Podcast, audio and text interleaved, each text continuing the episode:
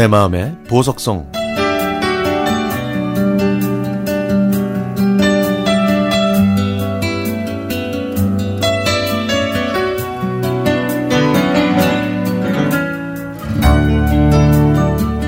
(45년) 전 군대를 빨리 다녀오고 싶었던 저는 부모님의 반대를 무릅쓰고 병무청 신체 검사를 받고 논산 훈련소 연무대에 입소했습니다.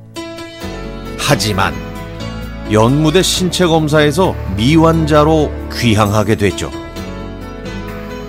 군대 간다고 온 동네방네 다 인사 다니고 여비까지 받은 저는 자존심이 상해서 면목 없이 조용히 지내고 있다가 서울에 있는 친척 형님의 주선으로 일을 하게 됐습니다.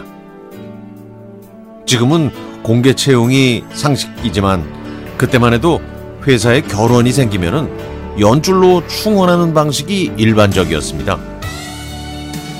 저는 영등포구 당산동에 있는 성경책을 인쇄하고 출판하는 회사에 견습생으로 일했습니다. 허드렛 일부터 배우기 시작한 견습생 일은 생각보다 만만치 않았고 일할 때 사용하는 명칭이 대부분 일본어로 되어 있어서 실수도 많이 했죠.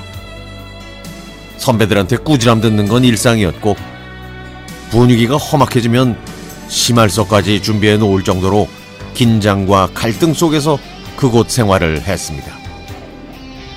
매일매일 주어진 업무량을 마치기 위해 선배들은 저를 심하게 대했고요.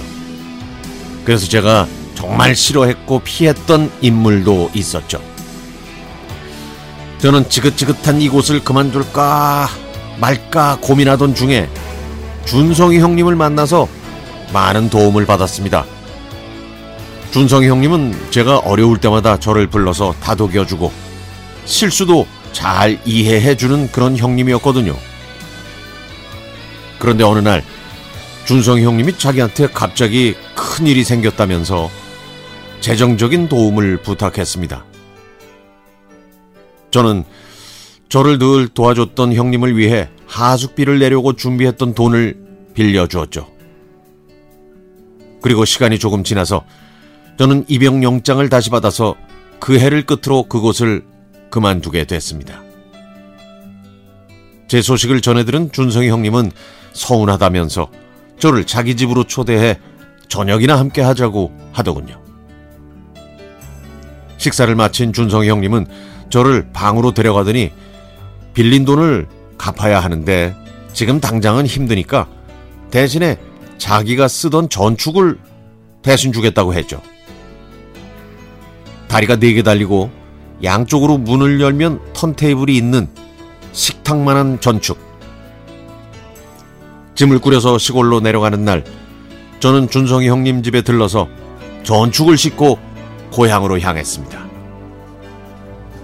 좁은 집에 그런 물건을 왜 가져왔냐고 야단하시는 부모님의 성화에도 저에게 위로가 될 수 있었던 이유는 바로 전축과 함께 온 패티 페이지의 LP 한 장. 무슨 노래인지도 몰랐지만 듣고 있으면 저도 모르게 숙면을 취하게 만들어준 그 부드러운 노래들이 생각납니다. 하지만 첫 휴가를 받아서 집에 왔더니 그 전축은 분해되어 성실하게 공구통 역할을 하고 있었습니다. 지금은 이른이 훨씬 넘어 있을 준성이 형님. 어디 계신지는 모르겠지만 건강하신지요? 저는 늘 빠른 음악과 비트가 강한 음악만 즐겨 들었는데 형, 형님 덕분에 이렇게 차분하고 서정적인 음악도 알게 된 걸 정말 감사하게 생각합니다.